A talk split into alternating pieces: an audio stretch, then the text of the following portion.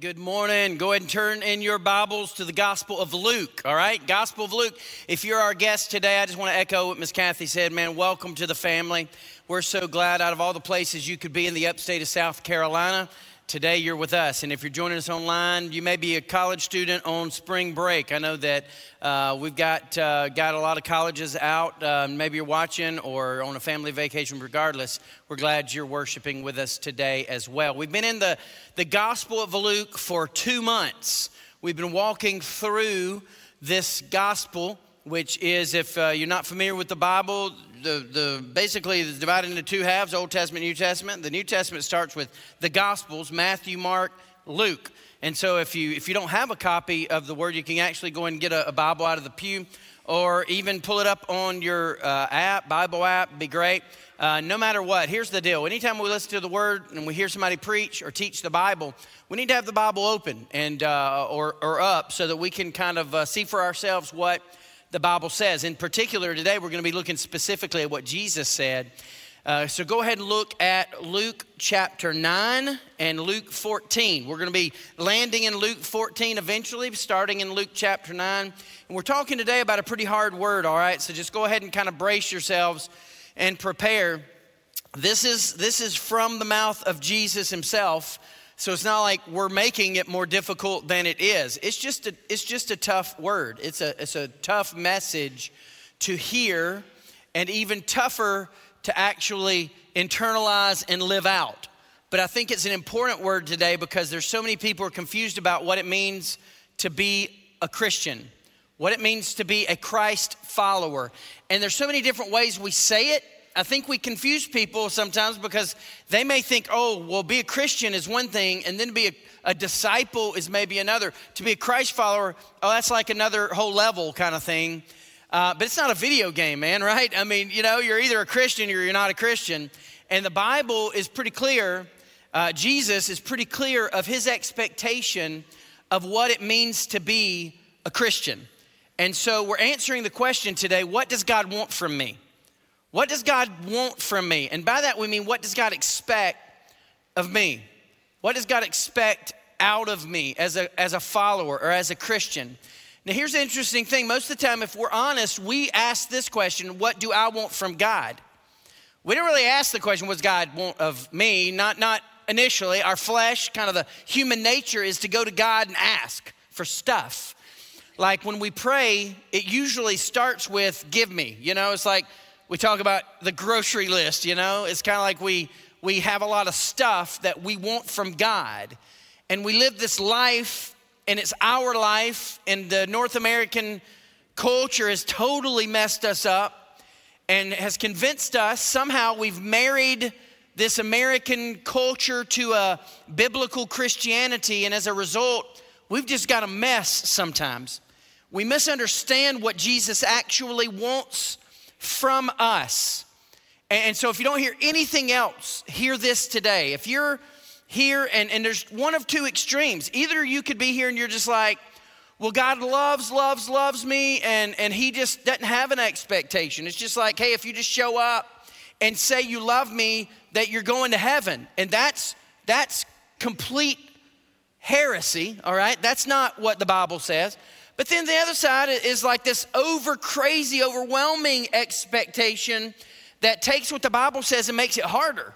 And it's like, oh, this legalistic, crazy expectation that God didn't even have.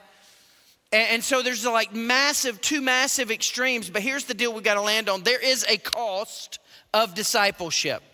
There is a there is a, a, a cost of grace. It was a cost we couldn't pay. It was a price we couldn't pay. There's no way I could have paid for the grace that God gave me. No way I could have paid for my being spared from hell, eternal condemnation, where I deserved, where you deserved. But God spared us or gave us an opportunity. I hope that you have embraced His grace. He gave you an opportunity. He is, he's paved the way for you to be a follower of His, for you to be a Christian. But He's not going to force you to be a Christian. He's not going to make you say yes. Let me say this He's not gonna make you follow him. He has led the way, and his invitation to you is to follow him. But here's the crazy thing look, this isn't gonna be real popular. Nobody's gonna wanna say amen, you know, because this is like, this is tough. But it, you know where he went? If we're following him, he went to a cross and he died. And so that's the weird thing about this American thing, this kind of the tendency to embrace a health, wealth, prosperity. The more you love Jesus, the better your life's gonna be. That's kind of an American false Christianity. It's not true. The Bible teaches us the more you follow Jesus, the more you pay sometimes. The more you actually are faithful to God, the more struggle and suffering and pain you'll experience. It doesn't mean you're gonna, you're gonna be rich. Now, it doesn't mean you're gonna be poor in this earth either. I mean, just because you got money doesn't mean you're, uh, you're wrong or you've done something wrong. Uh, but, but that doesn't mean that somehow just because you're faithful to God, you're going to, you're going to automatically have everything go well. So, what does He want? What does He want? Look at Luke chapter 9, verse 23. We're going to kind of, in Luke 9 23, kind of see the framework of the message. We're going to really, I'll go and give you the three points right here in the passage, Luke 9 23. Here's what it says And Jesus said to all, If anyone would come after me, let him deny himself, take up his cross, and follow me. And I just left out a word. Take up his cross daily and follow me. For whoever would save his life will lose it, but whoever loses his life for my sake will save it. For what does it profit a man if he gains the whole world and he loses or forfeits himself? So here's what Jesus is saying following me will cost you something. In fact, following me, Jesus says, costs you everything. And we're gonna see even more in Luke 14 that it gets really specific, gets really difficult. And so here's the thing you may be here for the first time. I want you to understand this is not going to be an easy message, and I don't want you to feel like every Sunday we're going to leave going like, "Whoa, good night." But you need to hear this. Probably, if this is your first time ever being in a, a church and you've never heard the gospel, you need to leave praising God. You're going to be given an opportunity to hear the most plain spoken words from Jesus' lips himself of what it means to actually be a Christian. And so, in a, in a weird way, you're, you're like, you've picked the best Sunday because you're going to get it all at one time from Jesus himself. And so, with all that in mind, here's the deal what does God expect or what does God want from me? In Luke 14, if you'll turn over there with me real quickly, I want us to begin looking in verse 1. But I think the reason this is a good place to start is because even though we're not going to read word for word from verse 1, we're going to walk through the context and the story because I think we get super confused. Religious people get super confused, and, and when religious people get confused, it confuses everybody who wishes they were religious, all right? Now it's kind of weird. I know you're like, what? But here's the deal religious people automatically have their own expectations about what God expects of them. It's kind of real confusing, but we kind of frame our idea of what God expects of us. And they were no different 2,000 years ago. So, depending on who you know, who, who goes to church or is, is a believer in God, they all think God expects something of them. And some people have a very, again, we talked about it saying a, a very loose, low expectation in their mind. God doesn't expect much of us. But then the other side is like God expects, like, yeah, oh, yeah, I know the Bible says that, but I'm going to add, like, He expects you to wear a dress to your toes and, you know, whatever. I mean, you, you just fill in the blanks. There's a million things that people have added to the Bible and said these are, are essential expectations, which you won't find anywhere in Scripture. And, and Christians are really good at making stuff up. It's crazy. And so at the end of the day, what happens is religion gets it wrong. They misunderstand, misinterpret what Jesus expects of them. And then other people who are far away from God then misunderstand what God expects because they're watching the wrong people. And so, uh, so here's the deal. We want to hear from Jesus. So uh, this, this same thing was happening though, even in this time, because in verse one of chapter 14 of Luke, Jesus is at dinner in the house of a ruler of the Pharisees. And, uh, and it says they were watching him carefully. I don't know if you've ever had like somebody staring at you, you know, you like walk in a restaurant or whatever, and they're just like staring. Amy has this bad habit of like, if somebody has a conversation on the table next to, are, are some of you like this? she will like totally know what's going on. And I'll be talking to Amy, and I'll, I'll say something to Amy, and she's like, I'm sorry, babe. Um, hold on one second.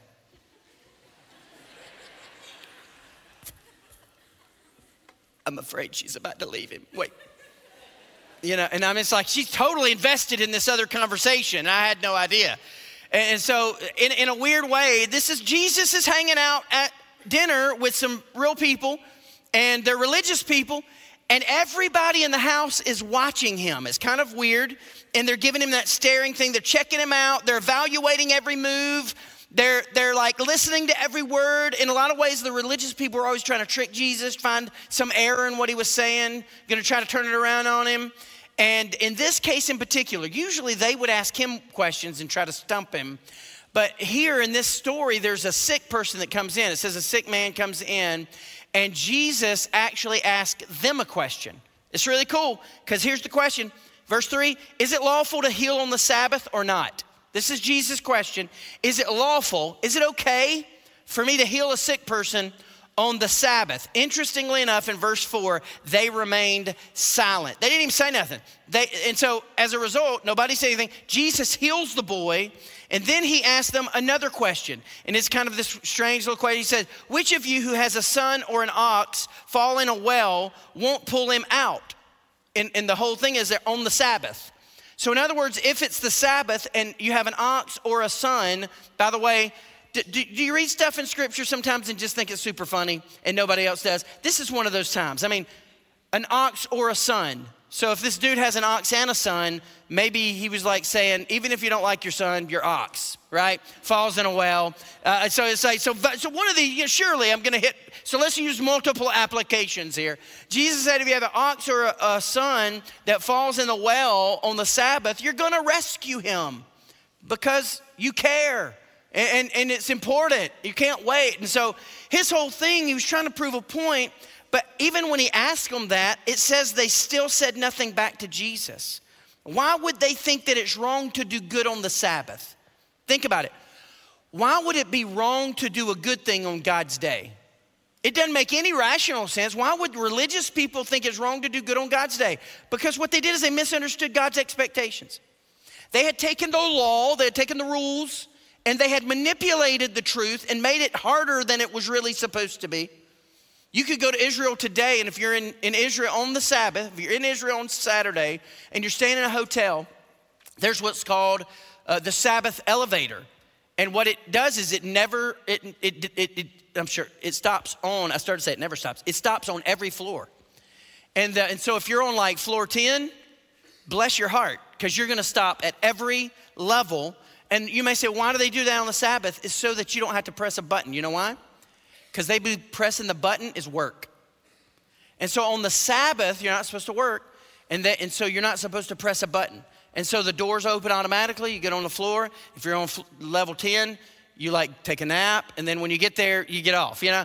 And so it's weird, but what is that? That's a manipulation of the law. They are still twisting it and making it harder for themselves than really was intended. And so in this day, it was definitely no different. And so, so here's the thing we got to remember: it's our tendency to create something from what God gives us, to, to do something different with the expectations that, that are clear. And usually we do one of two things we minimize the expectations and make them less, or we amplify the expectations and make them hard, too hard, more difficult, to where nobody could actually obey. And so those, both of those extremes are wrong. But here's the deal here's what happens man made religion is primarily concerned with what you're doing, no matter which one you are. No matter how extreme you go to one way or another, your liberalism or your legalism, either way, it's about doing or not doing. It's about hey, doing that's not wrong, or doing that's terrible, you're gonna go to hell. So both are about doing. So man made religion is primarily concerned with what you're doing. Jesus is concerned primarily with who you're following. Big difference. Big difference. And so when we understand that today, here's the, here's the whole heart of it. We're gonna hear Jesus answer the question what does God want from me? But first, Scripture answers the question what does God want for me? If you look at verses 7 through 24, they're actually two parables. And these two parables are called the, the parable of the wedding feast and the parable of the great banquet. Both of these parables teach the same basic lesson. And the whole lesson is this What does God want for us? He wants us to understand and recognize we didn't deserve the grace that He gave us. The, the grace that God has given us is priceless. And so this parable is setting up the expectation. This parable is setting us up to hear the cost of discipleship, what it's going to cost you to be a follower of Jesus. But we've got to understand it in context. We've got to look through the lens of who Jesus is. We've got to hear the words of Jesus setting us up for it because here's what he's saying You've been invited to a wedding feast, verses 7 through 11. And this is a clear understanding of grace that produces this appreciation in our heart and our lives for being invited to a, a feast that we did not deserve to be invited to, all right? And so we're not even going to deal with the parable. I mean, that's, that's legitimately the point of the parable is that we have been invited to a feast that we did not deserve to be invited to. Uh, the great banquet, same kind of premise. He actually says, Go out to the highways and the hedges, call them all, come in. Why is it, what is that? That's like saying, unworthy. None of us deserved it, yet God invited us to this feast, to this banquet, this salvation, this relationship with Him he invited us to something that we did not deserve. It's a huge deal. So, what did God want for me? He wants me to embrace a grace I cannot possibly comprehend. I can't understand how God could love me enough to give me this grace that I did not deserve. And so verse 11 kind of puts it in perspective again for this American Christianity. We've got to really we've got to really lean into the word and get away from ourselves and stop listening to really the voices that would tell us it's all about us because look, the gospel does not have you as the main character. The gospel is not the gospel of Wayne Bray, it is the gospel of Jesus Christ. Jesus is the main character of the gospel. Jesus is the main character of Christianity. And if your Christianity, if your version of Christianity is all about you, you are not a follower of Jesus. If your Christianity is all about you being pleased, you getting stuff, Him hearing your prayers, and you having to do or give up nothing, if you don't have an understanding that when you came to Jesus, you actually left yourself, you actually left your sin, you turned from it, you turned to Him, then look, you're, you're, you're following a fictitious plastic religion that is not found in the Bible. Here's what Dietrich Bonhoeffer he was a, a uh, German theologian who was killed by Hitler in World War II. Pretty powerful dude who put his life where his mouth was. He legitimately was willing to stand against the tyranny of a dictator who showed more hatred for the human race than any man perhaps ever. Here's what Dietrich Bonhoeffer said. He died in his 40s, by the way. He said, cheap grace is the deadly enemy of our church. Cheap grace is the deadly enemy of our church. We're fighting today for costly grace. So, Wayne, if, okay, wait a minute. If we can't earn it, then how is it costly? Well, I know that we've heard this kind of thing if you've been in church a lot. You've heard it all your life, but look, it cost Jesus his life. We get that. We understand, certainly, that, that it was costly. It was costly, but it wasn't just costly in the sense that Jesus paid for our sin debt on the cross, but even our following Jesus cost us something. Now you may say, wait, I thought we didn't earn it. No, we don't. You couldn't earn it. Legitimately, if I piled, if you piled, if I piled every possession that we had in a massive pile, if I took every accomplishment, if you took every achievement, if you took everything that was good about you and your life and you put it in a massive pile, it would literally be like a grain of sand on the beach compared to what, what is necessary to pay our sin debt. We don't have, we don't have anything to bring that would be valuable enough to pay the sin debt. But here's the deal when we hear that kind of thing, it's almost like we just say, well, since I can't pay the debt, Jesus did. Hey, party time, right? We just got a grace card. We just do whatever we want to, or we live this life. I mean, we only live once, man. So I'm just gonna live my life. I'm gonna do my deal. I'm gonna go to church because I'm a Christian. So I'm gonna show up on Sunday. And I'm gonna lift my hand, I'm gonna praise Jesus. but I'm gonna live for me. I'm gonna keep doing my deal. I'm gonna live my life because that's that's what I've been taught. I mean, Jesus, the reason Jesus died on the cross is just so I could go to heaven. That's it, right? That's part of it, but don't miss that's not all of it. And so just because you could never pay for your sin debt doesn't mean that discipleship doesn't cost us something. And so this passage we're about to look at, man, it absolutely shows us the answer to the question what does God want from me? Look with me at Luke 14 25. Luke 14 25. And it says, Now a great crowd accompanied Jesus, and he turned and he said to them, He's speaking to the big crowd. He's speaking to the Sunday morning group, man. He's speaking to not just the, the inner circle, he's speaking to everybody. There, there's people who, who aren't necessarily even real followers, don't necessarily even know who Jesus is yet. He's, they're checking him out, right? He's speaking to the crowd, and he says, he says to them, verse 26, if anyone comes to me and does not hate his own father and mother, his wife and his children, his brothers and sisters, yes, even his own life, he cannot be my disciple. Verse 27, he goes on to summarize it a little more. Whoever does not bear his own cross and come after me cannot be my disciple. Man, that just echoes Luke 9 23, right? Same stuff. Whoever doesn't bear his own cross, come after me, cannot be my disciple. This is basically a, a tool that Jesus is using in communication, hyperbole. So, hyperbole is like an intentional exaggeration. It's important to kind of point out because I don't want anybody going home and say, Jesus said, hate my mama. That's not that's not what he means here, all right? That is, that is definitely the words. He says, unless you, you hate everyone else that's most important to you, you can't be my disciple. But he's using hyperbole and he's, he's trying to get across the point that, and I know most of you are like, I know this already. Our, our love for him should be so great that in comparison to our love to everybody else, man, it, it should seem like hatred. That our, our love, our best for. And here's the weird thing He picked the people closest to you. I mean, He didn't say unless you hate your neighbor. he didn't say unless you hate that guy at work. You know what I'm saying? That guy.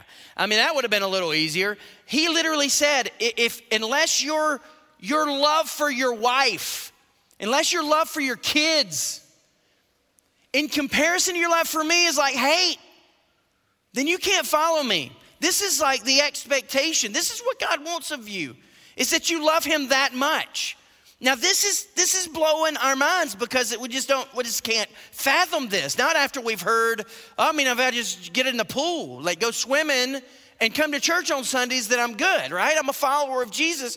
But no, it's more, it's a bigger deal than this. And he gives two illustrations, and this is why we have to, we can't run from the idea of the cost of discipleship Look at the two illustrations afterwards. He gives an illustration of a man building a tower, then he gives an illustration of a king going to war.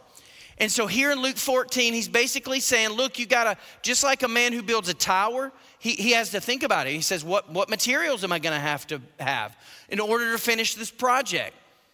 You know, there's a supply chain issue, so I've got to really count the cost.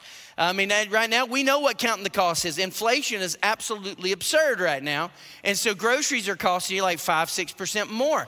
I mean, like if you bought a car a year ago, it's worth more now for some reason. It's weird, even with a bunch of miles. Even if you bought a house a year ago, it's worth more right now. Inflation's crazy. But what it means is when you're buying, you actually have to count the cost. You have to think about it. You have to say, okay, do I have, do, do I, do I, is the expense worth the benefit? Is the cost of this worth what I'm investing? That's kind of how we word it every, every day. In fact, we can say it like this every decision costs someone something. Every single decision you make costs someone something. And, and so with this, it's no different. We've been called to this discipleship. And it is a decision we make. It's not a decision, do I want to go get in a baptistry? It's not. And look, you may say, man, this is just super straightforward. It needs to be this straightforward. Because the worst thing I could do for somebody today is actually mislead you into thinking you're saved when you're not. The worst thing I could do if I didn't love and care for you is I could, I could just be easy believism and I could be cultural Christianity and I could say, hey, if you come to church and sing the songs and show up, you're good, man, you're good. I'm okay, you're okay. That's not what Jesus says in his word. That's not the cost of discipleship. Here's what he says in verse 33 So therefore, any one of you who does not renounce all that he has cannot be my disciple. I want to share with you three things. We're going to kind of back up to Luke 9 and go through those three things real quickly. Luke chapter 9, verse 23. And we're going to talk about those three expectations that, that God has of us. And, and they're just right there in the scripture. Listen, here it is in verse 23. He wants you to deny yourself. This is not being a pastor. This is not being a deacon, a Sunday school teacher. It is it is being a Christian. So if you were in my office and it was just me and you, and you're like, you're like, what's it, what does it take for me to become a Christian? This would be a passage, be a great passage to turn to. Because this is what Jesus is saying. If you want to be a Christian, you can't become a Christian and, and not deny yourself. Here's the churchy word that everybody is somehow like allergic to, but it's, it's repent. If you, if you think somehow you want Jesus without repentance, then, then you don't know who Jesus is. Jesus is not begging you. This is, this is the, oh, it's so tough. Jesus was talking to a crowd and almost talking them out of following him. You ever think about this? He didn't have a consumeristic culture. Jesus wouldn't care if you liked the worship songs. Y'all all right? Jesus wasn't trying to tickle ears, man. Jesus wasn't trying to just get a crowd and say, hey, we had 5,000 this week. Put us on the top five list. Jesus was not trying to gain popularity from people who weren't willing to lay their lives down. That's not what Jesus was doing. But American Christianity has gotten so confused. And the problem is, this side wants to say all the expectation of Jesus is not that tough. And this side is actually adding all kind of stuff and saying, well, if you if you really love Jesus, you won't play that kind of music. Why don't we just listen to Jesus? Why don't we just follow Jesus? Why don't we stop serving ourselves? See, American Christianity is very self serving. We want this. What church I go to, got to have good kids ministry. Got to have good kids ministry. Want a, want a funny preacher. We got to have some of that. We got to have, we got to think of all this. Got to have, got to have some good music. I want a worship leader with the hair like Wes. Got to have some spiky hair. You know, it's got to, I like that kind of preacher. I, I like that kind, not preacher. I like that kind of worship leader. Got to have me a, a cool, cool worship. Look, it ain't about you. It ain't about you. It ain't about me. And at the end of the day, I don't, I don't think God's up in heaven go, I'm really glad they like Wayne today. Whew, that was a close one. That was good. Because I was really hoping, I was hoping they'd leave thinking that was, that was a good experience. I hope they like me. Jesus said, if you want to follow me, leave yourself. You want to follow me? Go to the second thing. Let's just skip ahead. Die to yourself. You want to know what it takes to be a Christian? Oh, that's not what it takes to be a pastor. It's not what it takes to be a Sunday school teacher. It's not what it takes to be a missionary.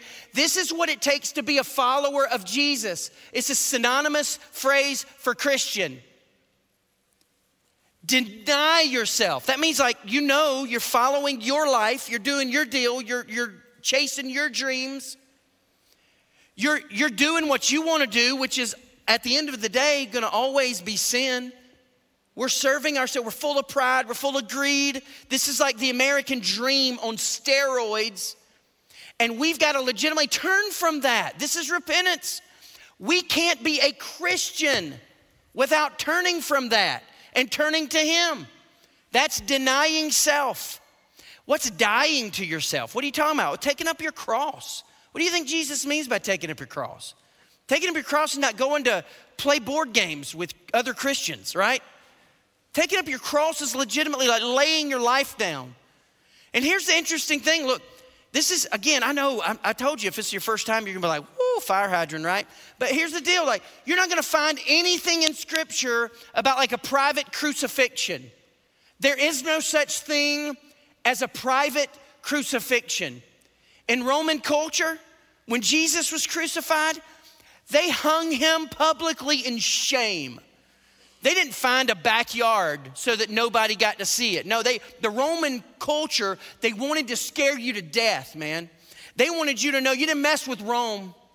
So when they crucified you, they put, they put you on a public road, the, the, the main road, so that everyone, even traveling through, would be forced to look at A, the shame of the one who's hanging on the cross, and the brutality, the brutality of the Roman government. You don't mess with Rome.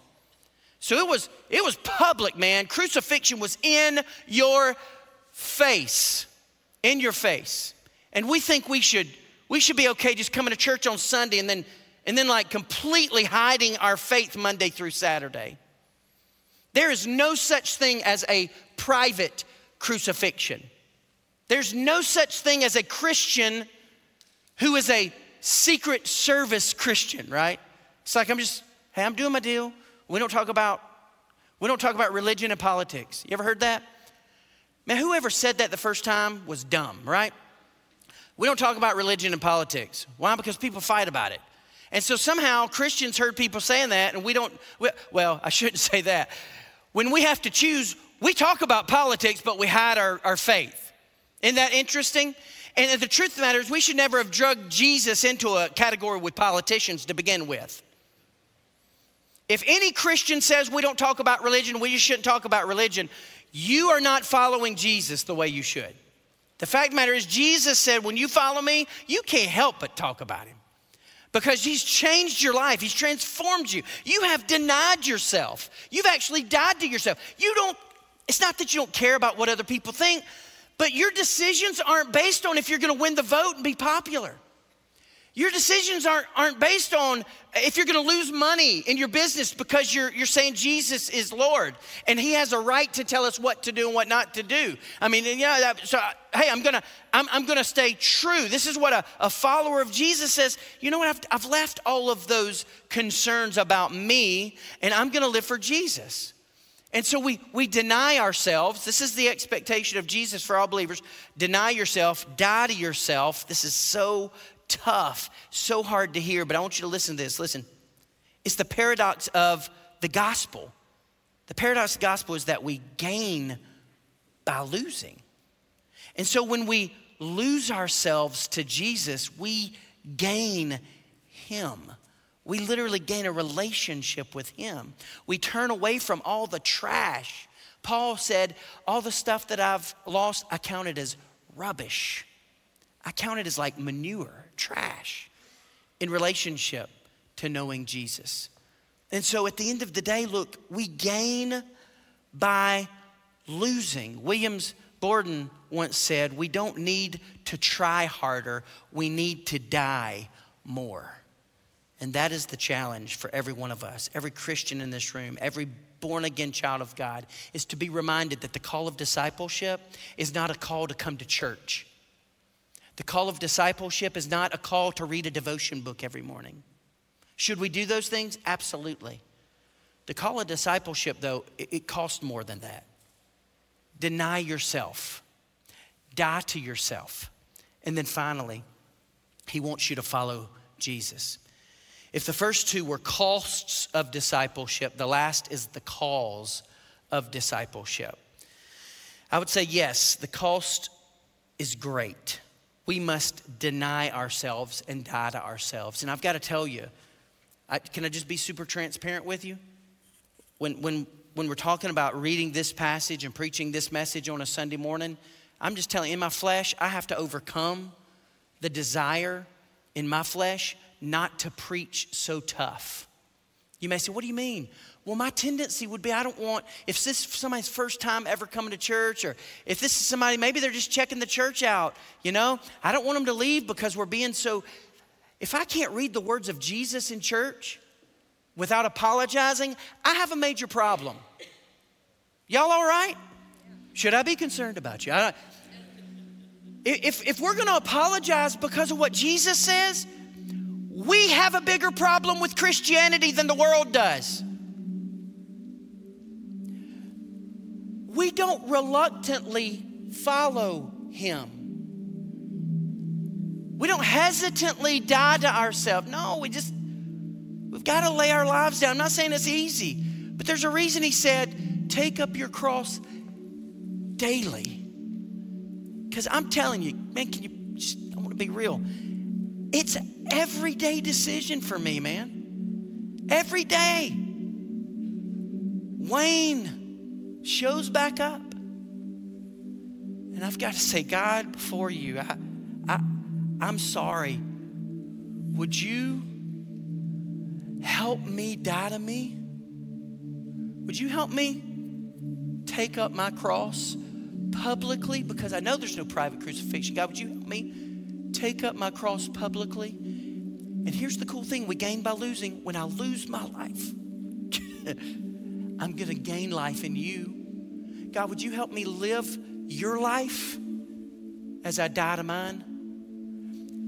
Look, I, I know if, if, it's the first time you're hearing this stuff, it's like whew, overwhelming. Listen, that's what it means to be a Christian. Is that you're, end, you're, you're at the end of you?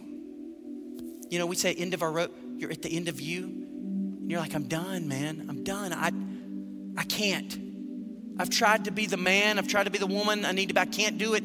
I'm so done. I would say you can't follow Jesus until you're done following you.